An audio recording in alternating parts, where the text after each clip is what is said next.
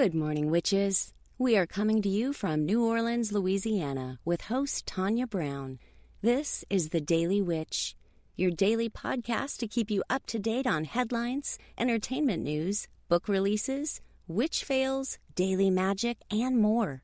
Our 20 minute episodes, recorded each morning, give you a little bite of magic to keep you informed and inspired for your day.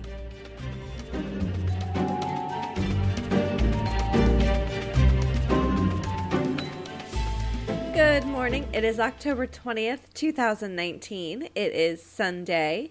I am Tanya, and this is your Daily Witch. Um, today, we are lucky to be uh, joined with guest Alexandra Holzer. Uh, she's joining us to talk about her father, Hans Holzer, and his work, her new show, The Holzer Files, and how the paranormal has changed in the past few decades well, not paranormal, like paranormal investigation. So, yeah, we're going to get into that a little later into the episode. So, our quote of the day is In all of my years of ghost hunting, I have never been afraid. After all, a ghost is only a fellow human being in trouble. By Hans Holzer. So, we have no new headlines today, so we are going to move right into some moon stuff. The moon is illuminated 61%, and according to astroseek.com, it is currently in Cancer. You are feeling safety is now related to your home, family, and similar activities such as cooking and gardening. You may be prone to emotional fluctuations. You should learn to forgive and forget in order to avoid depression from thinking too much about things. Your perception of the world can be very subjective Try to create a certain distance without being bitter. Due to your rich emotional manifestation, you can create some real sense of belonging in the world. So, what it sounds like AstroSeek is telling us here is because the moon is in Cancer, and Cancer is typically a very emotional um, sign, that your emotions are going to be a little all over the place, a little fluctuating and you're going to want to take advantage of being in the home and that safety net of things that make you feel warm and comfy.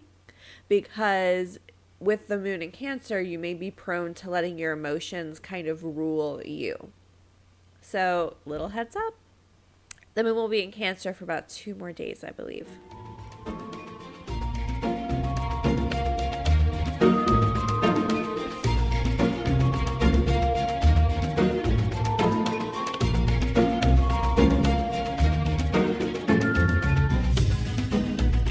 So, we have a special segment today. We're talking with author, ghost hunter, and TV star Alexandra Holzer, emerging publicly onto the paranormal scene in early 2005 as a writer, first and foremost. Author and paranormalist Alexandra Holzer has also appeared on numerous film documentaries. She has a show, The Holzer Files, on the Travel Channel. I met Alexandra when she contacted me about sharing the legacy of her late father, Hans Holzer.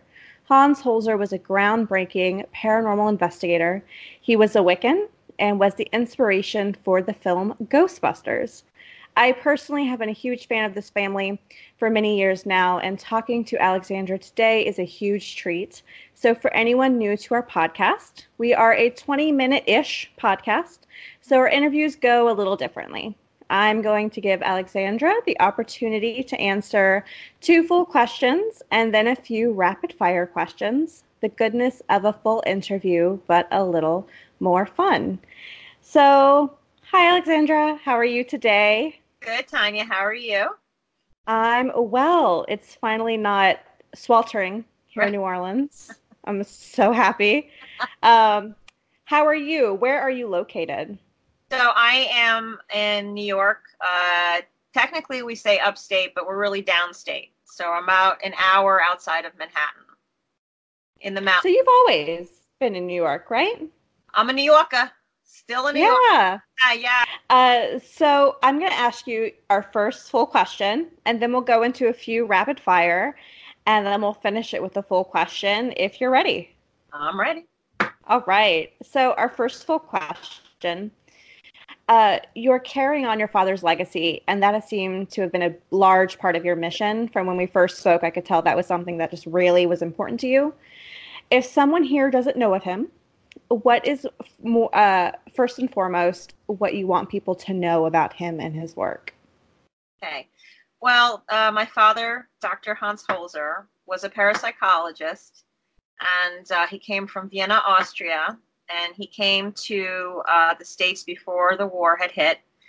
And uh, he was a skeptic journalist, first and foremost. And he, you know, he always was born into this where no matter what I think he tried to do in life, he couldn't escape the fact that he was going to become who he was. And so when he published his first book in 1963, The Ghost Hunter, that really opened up the opportunity for people to understand what happens when we die and what does that mean. And so, working with mediums like Eileen Garrett, who met him at a swanky Manhattan party one night and said, "Hans, you know, you know, I don't do Irish. I can do the the accent with my father, who sounds like Count Dracula, but she was Irish, so I don't do that. But she said, you need you need to to put this in a book, you know, and um, he didn't think about that. But he was a prolific author um, investigator. You know, he just he wrote music for off Broadway. He was a creative as well, so it's kind of hard to explain to him, you know, to the audience and to people who don't know who he is. He was a little bit of everything um, compared to what we've seen over the past decade on TV um, and so forth. He wasn't your traditional investigator. He was kind of like a rogue investigator. So he was around in the actually late 1930s and early 40s and really started to get going into the late 50s and 60s, where he was also a warlock. He um, practiced the craft and was indoctrinated, and we have this huge scroll, you know, that we had found. So it's it's he's fascinating, and so here we are today, and it's a very popular subject, the paranormal, and it's very trendy, and and there's a lot of interest in it, more so with social media, I think, and the curiosities there and it's okay to talk about it. You know, when he he came around, it was very taboo. You know, people say Hans, I think I have a ghost, but they would be like, you know, shh. shh. So we've come a long way. Yeah, we really have. Um, what would you say? And this isn't prepared, but what would you say are some of his bigger cases that people may recognize? Well, we always get pointed to Amityville Horror because it became a bunch of movies. Um, his part in that was the research of the DeFeo case as a paranormal investigator, as a researcher, and as a, as a scientist and academic, where he would choose his medium in tow for the case, and he chose Ethel Johnson Meyers for that one. This tiny little seasoned woman that had her own backstory, you know, and um, a lot of people know about that but um, he had so many, and I think the great thing about the Holzer Files, um, which is airing actually the third episode, um, which is tonight, Thursday, October seventeenth, on the Travel Channel, is that you get to get a taste and a glimpse to the past of how he did his work. So um, there's a lot of big cases, and this show is going to bring that out, I believe, because you know, Amityville's Amityville, but there were so many cases that were just so phenomenally scary. And then he was completely cool about it. He he never nothing phased him. So uh, Oceanborn Mary was an amazing case. Uh, Mansion, which had just aired. Uh, a lot of people have investigated there before, but you know he went there before all of that. And the same thing with the Whaley House, another big one. You know, he put these places that are now turned museums, obviously, since then. Uh, they were already in that process, but more so today with ghost hunts. He put them on the map as these notorious haunted locations with real purpose and history. And then it wasn't a joke, that there was a lot of things going on there still. Uh, so, are you ready for our rapid fire? These it moves kind of quick, as quick as we let it. All right.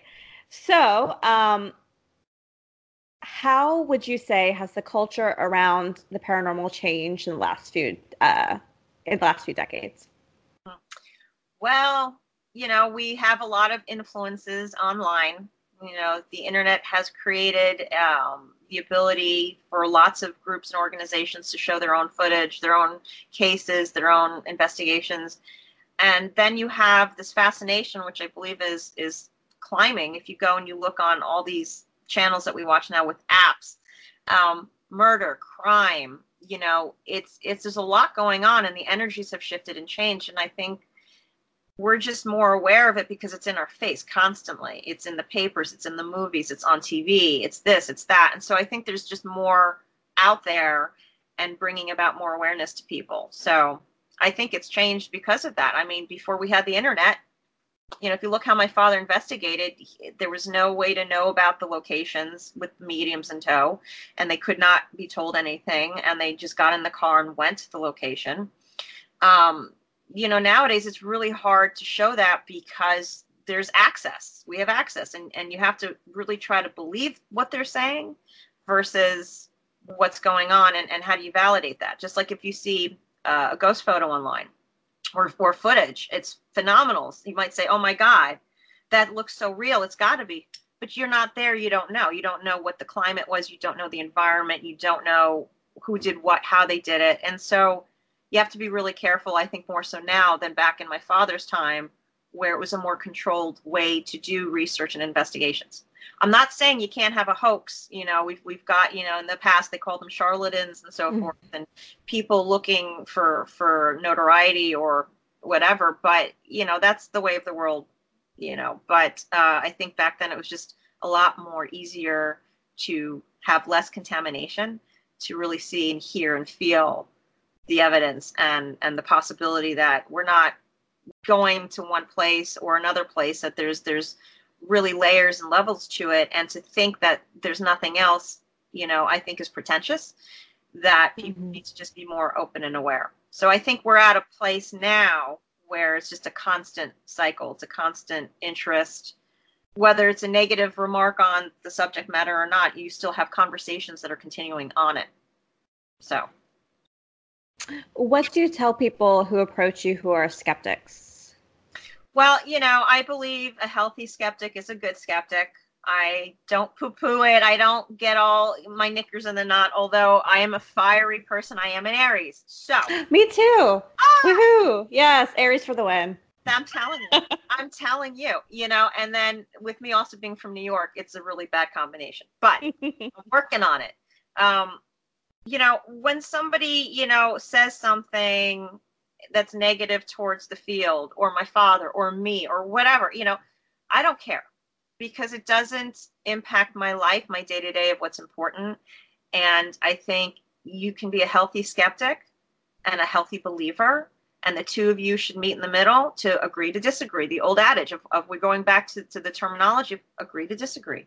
Um, what would you say is the most impactful spirit experience you've had? I would say, you know, I've been in locations, I've been to large environments, I've been to people's homes, I've walked through properties and things have happened. I've felt things or I've seen things or I've ha- I've started to hear things, which is clairaudiency. You know, um, I've experienced all those things, and and in the moment, it affects you, and you think, you know, but really the most I'd say monumental moment was when my aunt had passed away. I was in my early 20s. I was starting out having the children. I was a different person. I was like Betty Crocker with the, the oak picket fence, not white, which is falling apart at this point. Can I tell you, we've been here forever. Oy vey. But um, she, I never lost friends in school. We had one kid die young in high school in Manhattan. I didn't really connect to that. I just felt weird going to the services and, and that there's a body in a casket and, and that was just so wrong. It was just felt horrible. But when my mother's sister had passed um, something mm-hmm. happened something changed and it, it's not a haunting. It's it was a visitation from her because when she was dying she had muttered a few words to me. She was supposed to be in a coma at that point. She had cancer. It was a rare form of lymphoma. And she said I'm changing. And I didn't know mm-hmm. at that time. I was busy with, you know, at that time I only had two kids because now I have six. and um, I, I, was too preoccupied with the, the new baby, and we're, we're trying to visit her in uh, Queens, New York, where she was living, and I didn't get it. And then it took me probably a couple of months after, and she had already passed, to understand that what she was saying was she's changing. She's she's got one foot in the life that she's leaving, and then the other one is in the afterlife of where she's going. It's a more a metamorphosis of, of transitioning because you know you're dying because she knew and um, then it just continued from there. She contacted me at my house, and this is a story I told years and years and years ago, um, where I'm folding laundry, doing what I do, and I heard her in my ear, and she said, "I love you," like like a quick whisper, because she couldn't say that when she was dying, and that's something we've always was important to say when we would talk to each other on the phone. You know, she was a graphic designer and head of the art department for Newsweek for a very long time. My whole family, very amazing, all of them, and very close to my father as well. She dated my father. Another story for another time. Oh, that's how my parents met through my aunt was Marie. But oh. that uh, feeling was it was you know and her and her services were just I, I knew she was there and i didn't know what to do with that that that emotion because I, I couldn't turn around and say, Moosey's here. She's she's right behind me. I, I know it. I could feel it, but I could see it. You know, it's you know, I'm worried about the kids, and here we are in this environment, and so that's part of the paranormal. We we seem to forget that we're so busy in life, and when we lose somebody close to us, we don't really stop. We're so, we're so busy grieving. So that was the most moving and scary moment for me because then I realized my father was really onto something, even though I had my own experiences. I had lots of things happen to me. But as you get older and you hit your 20s versus, you know, you know, you're 8 and 10 years old, your teens, and you hit your 20s, you're a different person again. I had to accept what was happening and process it and realize, oh my God, she went somewhere, but I can't physically see her right now, but she's here. That changed it for me. I when I was younger, I used to think he was full of crap because you know he, he was in the heightened moment of his time, and so I mean he was when I was born he was 51 years old, so he was already into the career and into all this and noted and well known. You know, I think I just didn't take him seriously enough as a young kid, um, and so I'd kind of eyeball it, but I really never not believed him because he would have people come over. He would have witches come over, like real practicing witches, you know, and just all sorts of characters. And I and I just kind of I knew intuitively I knew that there was something going on in my home environment, and so I never really thought it was anything not real. I just was too young to put it together. How is one way you are similar to your father, but one way that you are different? I'm very similar to him because I do share many of the same beliefs on how you run an investigation, how you deal with people, who you choose to, to work with, and why, what the findings are, and, and, and creating theories off of that. So I'm a lot like him, you know, with the work ethic and how he works with people and, and how he chooses people. And sometimes they come to him, you know. Um, I just, I really am a hardcore Holzer. But how mm-hmm. I'm different is, well, you know, not, you know, in case you notice, I'm a woman. So, and there, there's a difference, you know, and it's, it's not a, a, a gender debate or anything. It has to do with that, you know, I'm a little bit more empathetic and intuitive and able to wear two different hats. Where in, later in life for him, he was able to be more open and aware, and he became more intuitive. We all are. It's just a question of how closed off we are and where we are mm-hmm. that number line. You know, that that pain line that you have in the hospital. How much pain are you feeling? Zero to ten. the, the face is getting worse and worse. Um, you know, I just I'm different personality than him. Um, I think I'm funnier than him. There was always that, but I just have a different approach in a lot of ways. I'm a little bit more gentler, but then like him, I can be very strict and sturgeon in saying, this is how it needs to be done, and here's why. Um, so you do have a new show on the Travel Channel called The Holzer Files, and that's super exciting. Um, so what can you tell our listeners about the show? Um, so the idea was to take some of my father's archival footage off the reel to reels and display them for people to actually experience what it was like in a time that we didn't exist in. And or for those who already know of my father and been longtime fans and supporters and have even met him at conferences and so forth uh, to revisit a time where they once were in as well. Uh, and uh, it's amazing because you're really not going to have that displayed anywhere else right now. So the show incorporates you know his work and the cases that he did and also the similar casework that can be incorporated elsewhere that was exactly what his findings were. Because a lot of times throughout the world you can have the same situation that he already investigated somewhere else. You know what i mean? They can run parallel. Mm-hmm. so it's very diversified in that sense and um, so it's it's really cool to have that you know in there because it is a reality show and so um, it's just to me really great and for the children to, to you know get to see grandpa again because he used to be on tv a lot and he's done talk shows and but to, to have these films come to life for to share to, for everybody who's interested in learning about who he was and who he still is because he's still around.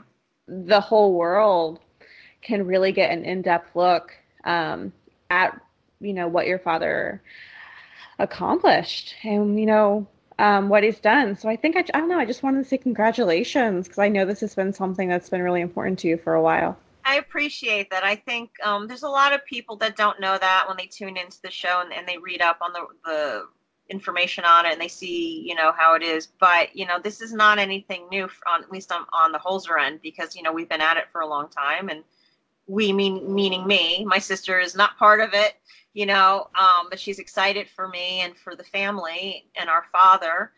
You know, my mother's. I mean, you know, so it is. It's a it's a haunted family affair, and it's very personal. And there's only so much you can show in a, in, in a TV show like that. There's just so it's just such a huge undertaking, and it's a great um, starting point to to educate people on his work, his body of work, who he is, what he stood for, and you know what's there today. So I think, you know, going back to a location that somebody like him went to 50 years ago, like tonight's episode, for instance, you know, and then going back and reinvestigating it is is amazing, you know, because you're comparing notes, you know, from from a different time. And it's like being in school and, and taking history and learning about your forefathers before you and who did what and compare it to those same types of people who have the active roles today. and I can't wait to watch. And I can't wait to watch the episode tonight. Um, we are recording this is um, on Thursday, um, October seventeenth. So I can't wait to watch uh, your episode tonight and all that. Um, so we're gonna let you go. Thank you so much for joining us um, today, and I know everyone really, really appreciates the whole thing. the whole Holzer thing is the whole know, thing. It's a bunch of stuff. Well, I, you know, I love you. Stuff. You know, I love you, and I support what you're doing. I think what you've created is phenomenal. You can learn more about Alexandra at her site, alexandraholzer.com.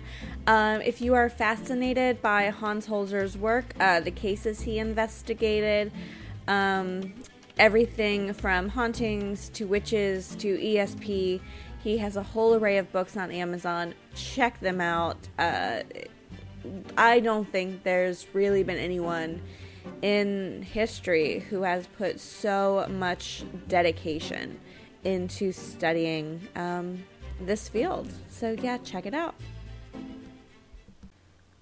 Our question of the day comes to us from Braun. Braun basically just asked our opinion about spirit boards. So I decided to take advantage of us having an expert available and we let Miss Holzer answer this question for us.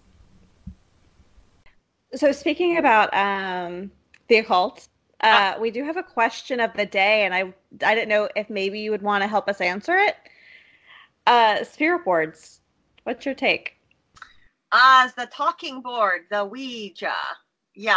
Yes. Yeah. well, you know, listen, I've like I've said before, you know, you could take a piece of paper and you could write the letters and the numbers out and, and get a glass. And as long as you have enough energy on that uh, you know object to move to the to the words you can always make your own spirit board because it's really not the board is it?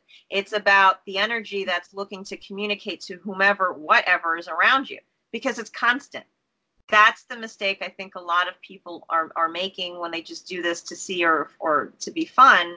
I get it. Thanks to parker brothers it's cool. It's a you know like a game but it's really not you know it's it's a tool. It's another tool. So it's no different than a, a, medium allowing him or herself to to allow the entity in question to encompass their entire body and take over. You know, it's the same thing. I personally, I get it, and I know if you're with the right people and energies, and you you try to protect your circle, and you're aware of how to do it properly, um, and you've taken every precaution, you know, you're still opening up and inviting the possibility of something something else stronger than who you're trying to talk to uh, coming in and taking over, and then you know it might you know create an attachment. It might create an aftermath. You don't know, so you really have to be around the right people and to know what you're doing. And even then, you're kind of dabbling. But I understand the curiosity, you know, and um, but it's it's definitely I I try to tell people go towards using ESP of course, mm. Dak wrote a book on ESP as well. I mean, ESP is really kind of in connection to the talking board because a lot of your thoughts and what you're thinking as the words are being spelled out are coming out of your heads. If you ever notice, if you do a few of these sessions and you're thinking to contact, um, you know, let's say you've lost um, a friend and her name is Jenny, and you knew all things about Jenny because you guys were so close. And you're thinking about her and you're trying to bring her in the safe space to communicate and see if she's okay because you miss her. And all your information is flooding through your mind that can easily be pushed out onto your talking board and being spelled out like oh my god it's her. How, how could she how could they know this information? Because it's coming from you. Mm-hmm. it's like mm-hmm. transmuting. So it really has to be looked at in that way if you're really going to do it seriously and not just for fun um, yeah, uh, it's so funny that you brought that up because I know that is a very popular school of thought when it comes to divination. And I haven't heard many other people mention it. But the idea of that, no matter what divination you're doing, pendulum or Ouija or cards, it's not so much the spirit doing the thing, but you acting as a medium and taking in the information and then like micro movements of you actually doing it. So we are wrapping up this episode of the Daily Witch. Um, a throwback to our quote of the day. In all of my years of ghost hunting, I have never been afraid. After all, a ghost is only a fellow human being in trouble. By Hans Holzer. So Miss Bridget is our giveaway winner this week to win a copy of Olivia Blake's new book, La Petite Mort. She left us a review on our iTunes, and that was our condition for entering this week. It'll change next week. She says a must listen. I absolutely love The Daily Witch. This is one of my favorite podcasts and the one I truly must listen to daily. Each episode is ripe with information. My nine year old son listens along during our daily work commute and will even put on prior unlistened to episodes so we can catch up.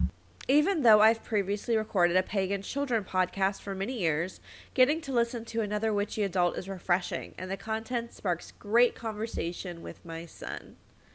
Thank you so much, Bridget, for your kind review and for entering our giveaway. We'll have a new giveaway tomorrow morning. And yeah, so if you would like to uh, hear the full interview with me and Miss Holzer, it's about 40 minutes and video recorded you can see my interrupting dog bark many a times during our interview. Miss Holzer and I talk about uh, the wonderful meeting ground between science and spirits. And you can watch me maybe almost burn down the house. Uh, the full unedited inter- um, video interview is on our Patreon page, so head on over there to watch it. Patreon.com slash The Daily Witch. I hope you guys have a great Sunday. I will talk to you tomorrow morning. Thank you so much for joining us this morning.